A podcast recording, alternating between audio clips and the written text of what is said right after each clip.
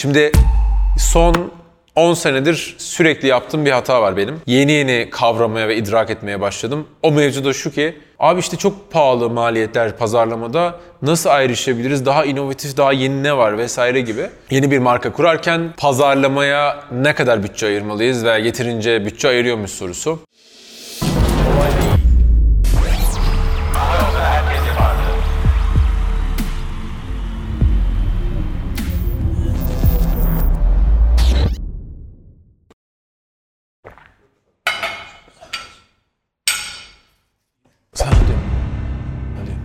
Çıkıyor mu çıkmıyor mu?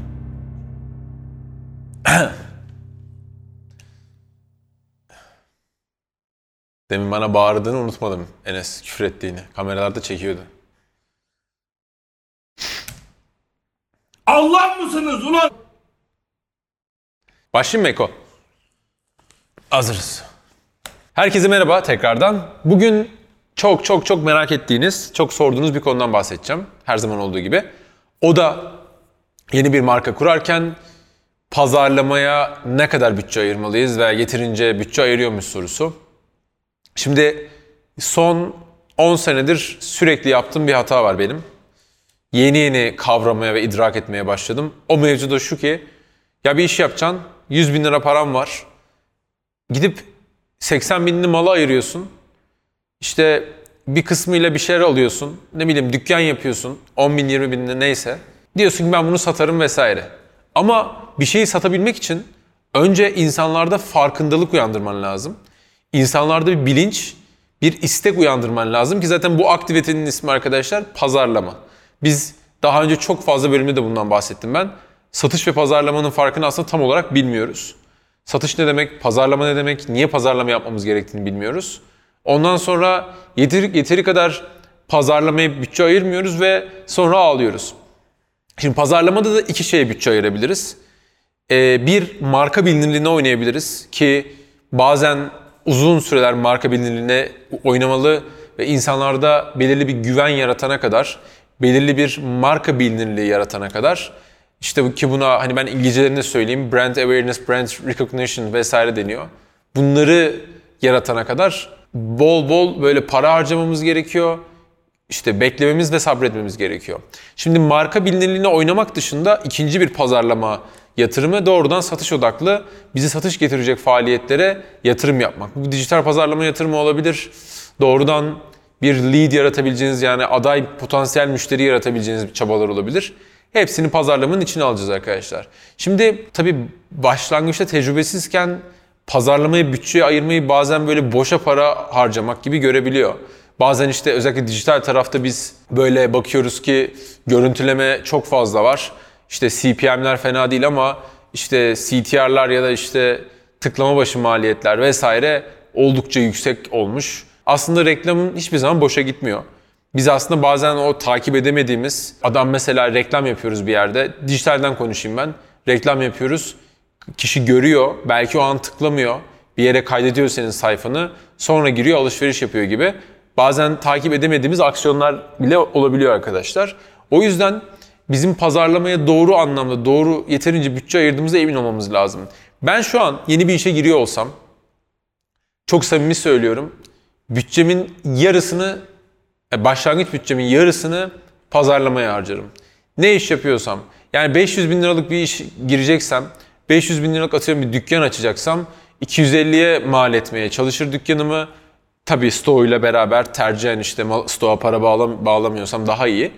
Ve kalan 250 bin lirayı hem dijitalde hem gelenekselde benim oraya dükkan açtığımı herkesin bilmesini sağlayacak en doğru yerlere. Bu billboard da olabilir, flyer dağıtmak da olabilir, dijitalde, Instagram'da ya da Google'da insanların karşısına çıkmak olabilir. TikTok reklamı olabilir ki inanılmaz ucuz ve mantıklı bir reklam türü olabilir. Viral de kendi çok hızlı büyüyebiliyor. İşte ne bileyim Instagram'da Reels'a video koyma olabilir. İşte e-posta atmak olabilir. Birçok birçok yöntem olabilir. Yani radyo reklamı olabilir vesaire arkadaşlar. Şimdi bazı insanlar için reklama %50 bütçe ayırıyor olmak çılgınlık gibi gelebilir ama e, unutmayın arkadaşlar dünyanın en iyi mağazasını, işini kursanız, en iyi internet sitesini iş işte iş modelini kursanız da eğer bununla ilgili insanlar bundan bir haberse yani haberdar değilse onun bir anlamı yok. Ha bazı işlerde kulaktan kulağa çok hızlı büyüyebiliyor işler. Bunlar istisnai işler. Yani böyle işte mahallende yeni bir tatlıcı bir şey açılır falan ve bir denersin. Herkes bir anda birbirine söyler ya inanılmazmış falan. Belki öyle olabilecek işler ama normalde daha rekabetin yüksek olduğu, böyle e, çok farklı olmayan bir iş yapıyorsan ayrışmak noktası o kadar kolay olmayabilir ve ayrışmak için çok iyi bir değer önerim bile olsa, buna value proposition deniyor, value prop, bile olsa aslında onun da yine anlatman lazım insanlara. Hemen kendimden bir örnek vereyim. Hani reklam oldu diyeceksiniz ama bizim şimdi dünya üzerindeki en iyi ve en hızlı altyapılar, e-ticaret altyapılarından birini çıkardık biz İKAS'ta.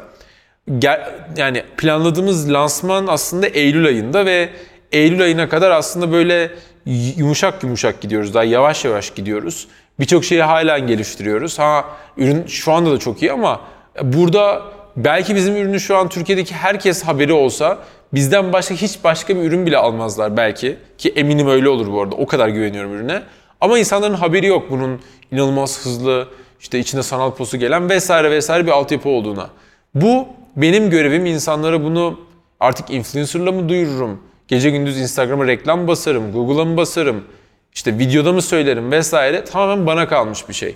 Bu hataya düşerseniz, bu arada şöyle bir şey de var.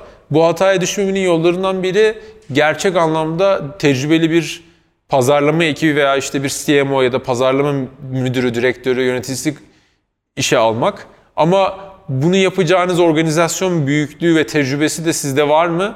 Onu da sorgulamanız gerekiyor. Her zaman söylediğim bir şey var biliyorsunuz. O da e, eğer bir girişim kuruyorsanız, kuracaksanız veya bir girişimde veya herhangi bir şirkette CEO'ysanız arkadaşlar yani gerçekten yönetme ve işi büyütme görevi size aitse ki en temelde size ait oluyor CEO olarak veya genel müdür olarak en iyi satışı ve en iyi pazarlamayı sizin biliyor, sizin düşünüyor ve bunun karar vericisi sizin oluyor olmanız gerekiyor. Yani tabii ki bu işin ehline bu işi kısmi delege edebilirsiniz ama sizin özellikle satış ve pazarlamayı çok yakından takip ediyor olmanız lazım. Çünkü bir şirkete gelir getiren, o şirketin devamlılığını büyümesini sağlayan ana birimler bu satış ve pazarlama birimleri oluyor. Yani bazıları şey diyebilir, aslında öyle değil bir şirketi ayakta tutan müşteri memnuniyetidir falan. Oralar ayrı ama birini müşteri yapman lazım önce ki sonra memnun edesin. Müşteri yapmayı kim yapıyor? Pazarlama ve satış. O yüzden e, buraya yeterince özen göstermeye muhakkak arkadaşlar önem verelim. Bununla beraber ben e, çok kısa belki videonun bu, bu kısmına kadar izlemiş izleyen arkadaşlara şeyi söyleyeyim. E, şu soru çok geliyor. Abi işte çok pahalı maliyetler pazarlamada nasıl ayrışabiliriz? Daha inovatif, daha yeni ne var vesaire gibi. Burada gerçek manada bizim son zamanlarda kullandığımız ve faydasını gördüğümüz konulardan biri TikTok, diğeri de Reels arkadaşlar Instagram tarafında. Bu iki mecraya doğru şekilde içerik üretirseniz e, organik bir şekilde kendi kendine trend olması, hype olması, kendi kendine ciddi izlenme sayılarına ulaşması çok mümkün. E, mesela dün gece e, mesela başka bir kanal girişim Türkiye mesela benim videomu paylaşmış. E, bugün toplam Reels artı TikTok 1.2 milyon, 1.3 milyon falan izlenmedeydi. Yani düşünsenize kendiliğinden bir anda öyle bir viral efekt olmuş ki, öyle büyümüş ki 1.3 milyon kişi benim bir 24 saatte videomu izledi. Belki 1.5 milyon kişi. Ee, böyle şeyler olabiliyor. Bizim de kendi bu arada e-ticaret Türkiye kanalımızda işte kolay değil de olsun böyle 1.5 milyon, 2 milyona yakın izlenen videolar var. Bunu sizin YouTube'da işte normal Instagram feedinde vesaire gibi kanallarda yakalamanız imkansız arkadaşlar.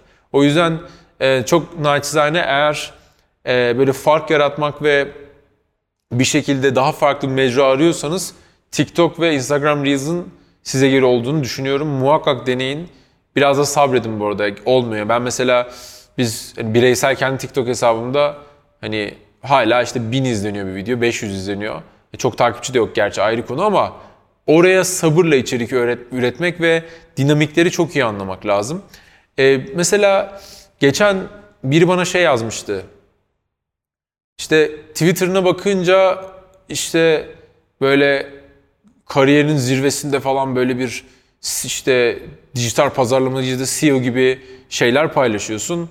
E, TikTok'a bakıyorum 13 yaşında bir çocuk gibi şeyler paylaşıyorsun diye.